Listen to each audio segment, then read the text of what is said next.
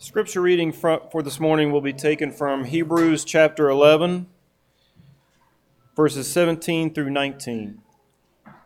Hebrews 11, verses 17 through 19. By faith, Abraham, when he was tested, offered up Isaac, and he who had received the promises offered up his only begotten Son, of whom it was said, In Isaac your seed shall be called concluding that God was able to raise him up even from the dead, from which he also received him in a figurative sense.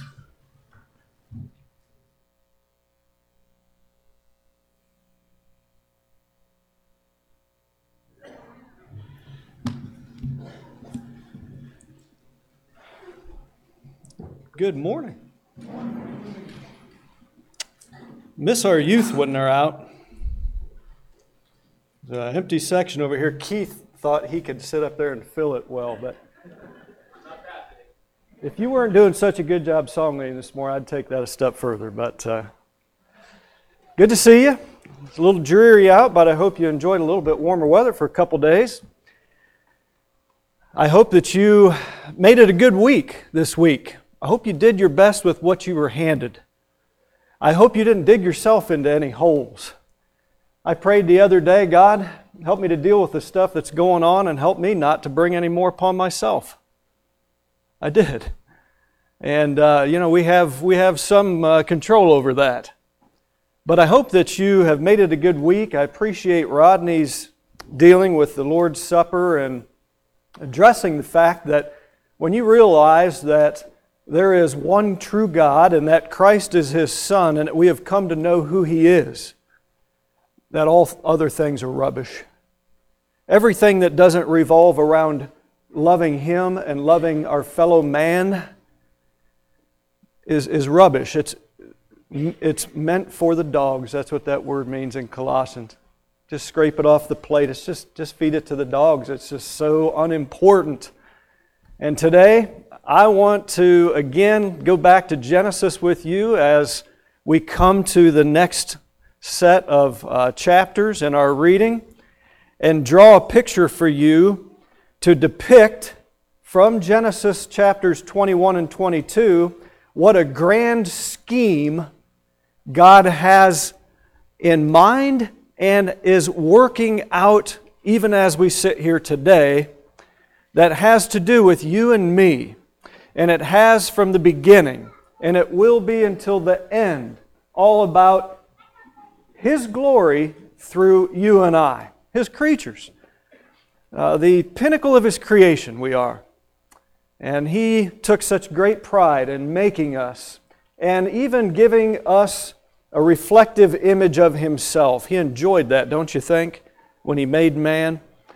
Uh, above all the animals, we reflect Him, and therefore, within us is the capacity to glorify God and reflect God's nature in ourselves. We lose that through sin. We were introduced to that right from the beginning in the garden, where Eve took of that forbidden fruit and then gave it to her husband, who also succumbed, and they introduced disobedience and sin into the world and separated themselves from God. But God, knowing that man through his free will would disobey him, he planned from before the creation a way that man could come back to him. That's why Keith chose all these songs that had to do with redemption today. That we could come back, but it would cost something. Just like a redeemable coupon, a redeemable ticket something would be given in exchange for us back to Him. And He goes to work on that right away. The fall of man to sin through Satan's temptation in chapter 3, and that, that vague but definite prediction that a seed would come from Eve, from the, from the offspring of a woman who would defeat Satan Genesis 3:15 is now going to be picked up again already in chapter 12 and he chooses this man Abraham Abram when he met him Abram when he called him and he said Abram I've got a great job for you. I've got a great blessing for you. And in fact, through you, in you, in your seed, that is, that is your offspring, all the families of the earth will be blessed someday. Future tense. And so we have this great promise that God made to Abram that he would make him a great nation and that his descendants would be as numerous as the sand on the seashore and as numerous as the stars in the sky and the dust of the earth. Well, naturally, there would be some raised eyebrows to this by Abram and his wife Sarai because he was 70 and she was 60. And even though they were living to greater ages back then, the Bible says she was past the age of childbearing. So they still bore children before that time. More so, she was barren. They had tried to have children and could not. And we know from chapter 17, I believe, that it wasn't Abram that the physiological problem lied within, it was Sarah. Sarah was barren. She could not have children. There was something wrong with her reproductive system. And God, knowingly, knowing that psychologically this would have taken her some time and Abram some time to adjust to, knowing that it was a very sensitive issue, knowing that Abram, being very rich and having very many servants in his own household, had probably already worked out his estate to, to pass it on through the chief steward, the head servant of his house, knowing all of these things had been, had been the, the book had been closed upon the, the possibility of having children, and all these things had been settled. God promised that they'd have a baby. Now, that'd be cruel if it weren't going to be true. Don't you think? If it weren't true, that'd be an awful cruel thing to do to somebody. And so Sarah laughed. And I don't think her laugh was the same laugh as after she had Isaac. Her laugh was probably like, ah, no way is this going to happen. God called her on it. Later she laughed and said, Imagine this that Sarah in her old age would have a baby.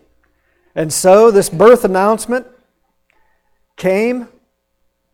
And what's more alarming than this is that they would wait 30 more years before it actually happened. Abraham now would be 100 years old when this son that was promised, the son of promise, would be born, and Sarah, as she would be known then, would be 90 years old. And so, what we're going to do today is we're going to look at Genesis 22 specifically, but let's look at the first nine verses of chapter 21 together and read it together, where we see that what would have been a fitting ending to Abram's contributions to God's plan, Isaac is born. This could be a great settling place. There's more to the story. And the Lord, chapter 21, verse 1, visited Sarah as he had said, and the Lord did for Sarah as he had spoken. It says 30 years after, 30 years plus. For Sarah conceived and bore Abraham a son in his old age at the set time of which God had spoken to him. And Abraham called the name of his son who was born to him, whom Sarah bore to him, Isaac. Then Abraham circumcised his son Isaac when he was eight days old, as God had commanded him.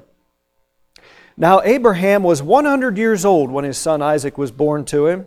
And Sarah said, God has made me laugh, and all who, who hear will laugh with me. She also said, Who would have said to Abraham that Sarah would nurse children? For I have borne him a son in his old age. So the child grew and was weaned. And Abraham made a great feast on the same day that Isaac was weaned. And Sarah then saw the son of Hagar the Egyptian, her maidservant, whom she had 20 years prior given to Abram as wife so that he could bear children through her. She saw her scoffing. or saw this son scoffing. This was Ishmael. Ishmael is becoming jealous. Well, there's highs and lows here, but as far as Abram's concerned and Sarah, what a great settling point to move the focus on to Isaac now, who will carry this promised seed from Abraham through his own body, pass it on down to Jacob and then, in, and then to Judah, and on through David, and on into Matthew chapter 1, where we read the birth of Jesus Christ. But it takes a dramatic turn in chapter 22. Now it came to pass after these things that God tested Abraham and said to him, Abraham. And he said, Here I am. Then he said, Take now your son, your only son Isaac, whom you love, and go to the land of Moriah and offer him there as a burnt offering on one of the mountains of which I shall tell you. So Abraham rose early in the morning and saddled his donkey and took two of his young men with him and Isaac his son, and he split the wood for the burnt offering and arose and went to the place of which God had told him. Then on the third day, Abraham lifted his eyes and saw the place afar off.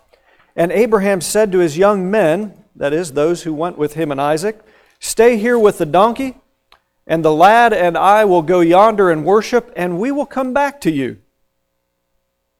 So Abraham took the wood of the burnt offering and laid it on Isaac his son, and he took the fire in his hand and a knife, and the two of them went together. But Isaac spoke to Abraham his father and said, My father. And he said, Here I am, my son. Then he said, Look, the fire and the wood, but where is the lamb for a burnt offering? And Abraham said, My son, God will provide for himself the lamb for a burnt offering. So the two of them went together.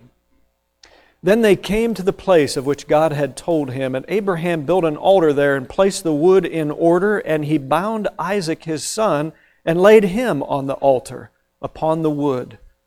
And Abraham stretched out his hand and took the knife to slay his son. But the angel of the Lord called to him from heaven and said, Abraham, Abraham. So he said, Here I am. And he said, Do not lay your hand on the lad or do anything to him. For now I know that you fear God, since you've not withheld your son, your only son, from me. Then Abraham lifted his eyes and looked, and there behind him was a ram caught in a thicket by its horns. So Abraham went and took the ram and offered it up for a burnt offering instead of his son. And Abraham called the name of the place, The Lord will provide, as it is said to this day. In the mount of the Lord it shall be provided. Then the angel of the Lord called to Abraham a second time out of heaven and said, By myself I have sworn, says the Lord, because you have done this thing and have not withheld your son, your only son. Blessing, I will bless you, and multiplying, I will multiply your descendants as the stars of the heaven, and as the sand which is on the seashore. And your descendants shall possess the gates of their enemies. In your seed, all the nations of the earth shall be blessed, because you've obeyed my voice. So Abraham returned to his young men, and they rose and went together to Beersheba, Beersheba, and Abraham dwelt at Beersheba. A lot of people, perhaps yourself also, even find this story disturbing, at least uncomfortable when you read it, because it goes so against the grain of what we know about God from the rest of Scripture. Atheists have attacked it, and even some Christians deny the literalness of it as being immoral. After all, how can we explain a loving God telling his devoted follower to kill his own child?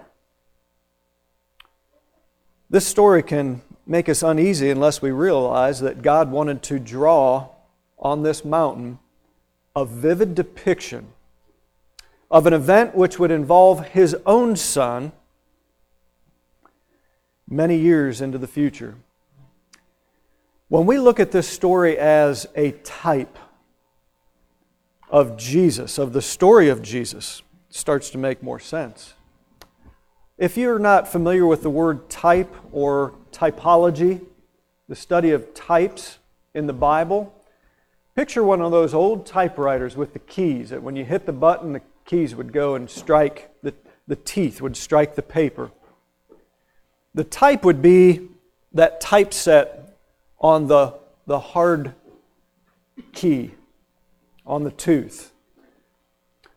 The antitype would be the image that it would leave that would be identical to that typeset on the paper. And so you have the type and the antitype, which reflects it perfectly. Isaac is a type of the antitype Christ. Isaac's story here, being offered up to God, is a type of the gospel of Jesus Christ, the antitype, which would come many years into the future.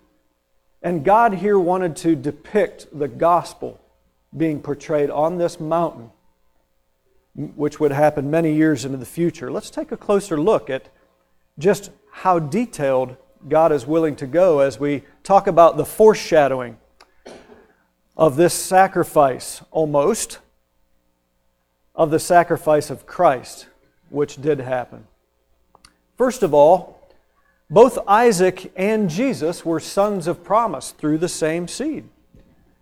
That seed of woman that would defeat Satan was carried in Abraham, Abraham, on down through Isaac and into Jacob and his children, specifically Judah, and through that lineage it's picked up again when the prophet Nathan calls to David and says, Through you and your body there shall be one on the throne of Israel whom God will call his son, and he will call him his father.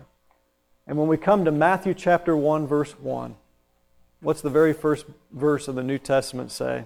The genealogy of Jesus Christ, the son of David, the son of Abraham, and it traces Jesus' lineage from him back through David, on through Judah, Jacob, Isaac, back to Abraham, to say this is the promised son. This is the seed promise. They're sons of promise, both born of divine intervention. Think of it. Sarah was barren. The Lord had to open her womb by direct divine intervention, miraculous birth. And as we know, Jesus as well, being born of a virgin who had not known a man. But God planted the seed within her womb. And these only sons, only sons to Abraham and Sarah, that is. Abraham had Ishmael through Hagar, but it was Abraham and Sarah's only son, and they were the ones to whom he made the promise. So he was their only son, and Jesus God's only son, and both were offered up. Offered up to God by God's command, by God's decree. They went alone to the place where they would be offered. Abraham journeyed two days and then tells his servants the following morning to wait here while the lad and I go yonder to worship. Jesus told his servants, Do you remember? Where I am going, you cannot come. I have to go alone. We'll die with you. We'll go to prison with you. Where are you going? I want to come. Peter, Thomas, all challenging him on this. You can't drink the cup that I'm going to drink. I must do this myself. Isaac, Abraham saying, Wait here to the servants going up. Jesus saying, Wait here while they went up Mount Moriah. To the land of Moriah, Abraham, go, and I'll tell you which mountain that I want you to do this on. I'll specify when you get there. So he goes to this land, which is a small mountain range, near a city, lying on the outskirts or on the side of this mountain called Salem, who had a priest king named Melchizedek. And later, as Jerusalem sprawled, much as we have urban sprawl today, Jerusalem creeped and crawled as the city was built up onto and over Moriah. Still lies there today. And yes, you're with me. This would be the mount upon which God would offer his son outside the walls of Jerusalem city. Some 2,000 years later. Think of this now. How far ahead was God forecasting? How far has it been from Christ to now? 2,000 years rounded off. This is taking place 2,000 years, roughly 2050 BC, before it will happen. As much time as has passed from the birth of Christ till now, that's how far in advance God is drawing a picture of what He's going to do. You see, with God, a thousand years is as a day, and a day is a thousand years. Two thousand years is as a day to God. And He wants all men to see that this had been in His mind from the beginning. That matters. Jesus was not an afterthought. Things didn't get out of control, and he said, I got to do something. I'll send my son to fix it. Oh, they killed him. Now what am I going to do? I'm going to raise him from the dead. Uh, I got to leave a, some kind of establishment in his place. Many would think that. This is important because we can look now. Even Israel reading this, what Moses is recording, is looking back and saying, God's up to something. But beautifully, we have that hindsight. Church, I've said this so many times. We're living in a great age. We're living in the greatest of times where we should fully understand our place in God's plan for this world as we know it and for us and how special we are to Him. So, nearly 4,000 years ago, God portrayed this gospel that we are here to acknowledge today and to be saved by today through Isaac. Tremendous. So off they went up the mountain carrying their own wood. Abram laid upon Isaac the burden of carrying his own wood, and Jesus going up Calvary's Mount, carrying his own wood, questioning the plan. Isaac calling to his father, My father, where's the lamb? I see the wood, you have the fire, you have the knife to slaughter the sacrifice. Where are we going to get the lamb? Jesus saying, My Father, if it's your will, let this cup pass from me. If we can do it another way, another time, I'm fearful of what's about to happen. Something's not right. I don't feel right. I'm troubled in my soul. Yet both of them submitted to God's plan. Abraham was a hundred when Isaac was born. So, however old Isaac was here, perhaps a, a young adolescent or a teenage boy, the chances that Abraham could just pin him down and bind him and then lift him up on the altar are slim. He probably reluctantly submitted to his father because he had learned to trust him and had great respect for him at this early age in his life. How much more Jesus Christ did he fear his father, love his father, and willingly offer himself up to drink that cup? he submitted, both of them, though troubled. So they were bound and laid upon the wood that they themselves carried to the place of sacrifice. And yet, for Isaac, there was no lamb. But Abram said it right God will provide. And here's where we get into a little bit of the understanding that Abraham must have had of God. He didn't know how God was going to do this, but he assumed some things. He assumed some things. His logic was that if this meant that God is actually going to have me kill Isaac, the Hebrew letter says Abraham reasoned in his mind that he must be going to raise him from the dead because it would be contrary to God's promise contradictory even. That I would have nations of men come through this son whom I'm about, I'm about to slay. Therefore, God's going to do something great. And I believe Him that He's got this under control. However reluctant Abraham must have been. That knowledge of the character of God is powerful, church.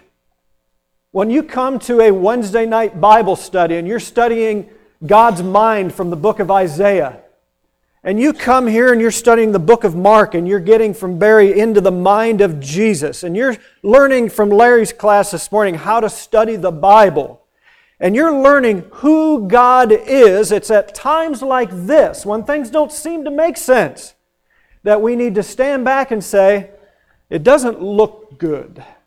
This doesn't make sense to me. I know what I would do, but it would contradict what God has said to do. And even what seems to be playing out is contradictory to what God has said life should be like, according to what I understand. And Abraham said, I'm going to leave it to God to figure this out. I'm going to go through with this. He must be going to raise him from the dead. We know that because when he left the servants at the base of Moriah, he said, Stay here. Me and the lad are going to go up yonder and worship, and we will be back. Wow. He had a couple days on the road to think about it, didn't he? Don't need to wonder what he was thinking about while he was walking to Moriah. And so, as the angel of the Lord who speaks to him as God in first person, now I know that you fear me. As the angel of the Lord stops him, don't touch him. He lifts his eyes up and he notices over here a ram having those horns being in his prime, tangled in thorns around his head, and says, I knew God would provide the sacrifice. And so he took Isaac off and unbound him and went and got that ram and laid him upon the altar and offered that ram up. And as Moses records this to the time of this writing, some 800 years later, is when Israel is reading this, is when they're being given this by Moses. It's still called the Lord will provide. That hill is still called the Lord will provide. And it would be called the Lord will provide on through the New Testament, wouldn't it? Because the Lord provided an adequate sacrifice on that mountain. And that lamb that God provided, his head was tangled up in thorns. Isn't that detail enough for you to see what God's trying to show us here? In his prime, Isaiah said he would be cut off from the land of the living. He was 33 years old. That's in your prime. A male, fit, perfect. And they placed a crown of thorns on him. And he went and offered himself up for us. How beautiful. God provided. He escaped the third day. Isaac did. Two days of travel. In the morning, they went up to the hill, and he was laying there to be offered, and he escaped death. It was on the third day that Christ escaped death. The difference being that Christ actually was offered first, but three days after that, he came back from the dead. They both escaped death on the third day and overcame its power, the power that Satan has over us. So Isaac was spared but Christ died. And because of Abraham's faith, God blessed him. He swore by himself. There's nothing greater by which you can swear. He told us, you just need to stop swearing by things, period, in the New Testament, in the Sermon on the Mount. Because there's really not anything you can do about it. You can't change anything when you say, Well, I promise and I swear by something it's really out of your control. But when the Lord says, I swear by myself, Nobody's going to kill God. Nobody's going to overthrow his plan. And if you read the Old Testament, you can see that there's a lot of times when it seems like the plan's coming to a sudden stop. And he just keeps it going. He spares, he saves, he continues because he swore by himself that he would bring about the seed of a woman who would defeat Satan and he'd come through Abraham's lineage and he's going to do it. And he did it in Jesus Christ. And so, because of Abraham's faith, he was blessed. And so, because of Jesus' faith, every nation of the earth will be filled with his children. Some great things happened that day on Mount Moriah. First of all, Abraham demonstrated great faith to everyone that day. The greatest faith. The faith that we often say, I couldn't do that with my own son. I've heard so many say that, men and women. Couldn't offer one of my children. God didn't want you to either. He emphatically said, This is what I think of human sacrifice, child sacrifice. No, don't do it. I stopped it. Some say, well, it was cruel that he would offer his. He stopped it emphatically to make a point. You're about to go into Canaan, where they offer their children as sacrifices to the gods. I want you to remember that I had Abram take his son up on this mountain and offer him up as a sacrifice, and I stopped him and said, No, I will provide the sacrifice, not you. It would be a human sacrifice, but it would be God in the flesh who comes himself and says, I'll put on the body of a man, and I will volitionally, of my own accord, offer myself upon the cross for you. Don't you do it. Don't you get tangled up in Canaanite pagan practices. And so great faith was exemplified. Child sacrifice was eradicated among the Israelites, unless they should choose later to pick it back up. The gospel was depicted that day with one exception. When God said to Abram, Now I know that you fear God because you haven't withheld your son, your only son, your only son, from me. What does that say to us then? When God did not withhold his son, his only son, from us and actually allowed him to go through with it? He stopped Isaac. He allowed Christ to carry it out. Does that tell you anything? Does that say anything at all to you about how much God cares for our souls? How much He wants us to come home to be with Him? He took care of our sin problem once for all men, the Hebrew letter says emphatically, through the sacrifice of Jesus Christ. No more animals.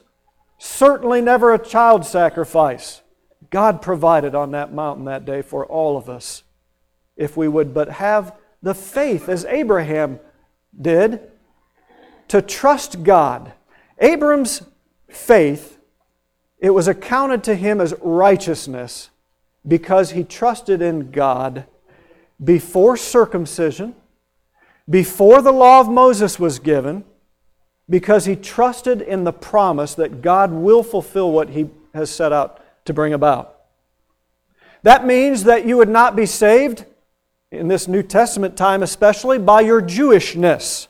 You cannot say, Look, I'm a child of the circumcision. Abram was accounted as righteous before the circumcision was brought about in Genesis 17. God said he's a righteous man from chapter 12. And he's only validating that in chapter 22. So you can't say it's something about your bloodline. It's something about your, your body. It's something about your lineage. Mm-mm. That doesn't make you righteous. Well, look at all the good things I do. Surely God will look how righteous I have been this day or this week or in my life and consider me worthy to be saved.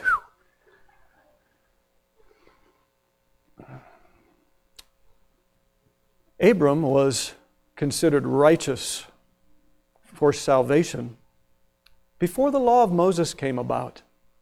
It wasn't through the law that God accounted it to him or imputed it to his account as being a righteous man. It was through his believing faith in God. That if God says it, I'll do it. And we understand that when you believe something, you fall into line with it. You obey that which you believe. And so, James takes up the argument and says, Well, of course, by your works you prove your faith. Show me your faith without works. It's not genuine. I'll show you my faith by my works. They go together. But it's your faith that saves you. Anybody can do something good and something nice, but not everybody believes in God. Believes God's promise that it is through Jesus Christ that the world will be saved. Now, we, brethren, as Isaac was, Paul said, are children of promise. We are, just like Isaac, children of promise. We'll receive the blessing. Just as it was passed down from Abraham to Isaac, it has come now to us if we believe the promise that Jesus Christ is the Son of God who came to take away our sins. For if we believe, Paul went on to say to the Thessalonians, that Jesus died and rose again, even so God will bring with him those who sleep in Jesus. And there we have the gospel, in a nutshell, portrayed to us from this account with Isaac. I hope that you won't delay any further to become a Christian, to put on Christ. If we're Christ, then we're Abraham's seed and we're heirs according to the promise but you must be in Christ, as Rodney read from Colossians. It is in Him and through Him that all things are brought back together again with God. Be a friend of God today. Arise and be baptized and wash away your sins, calling on the name of the Lord. Let's sing this song.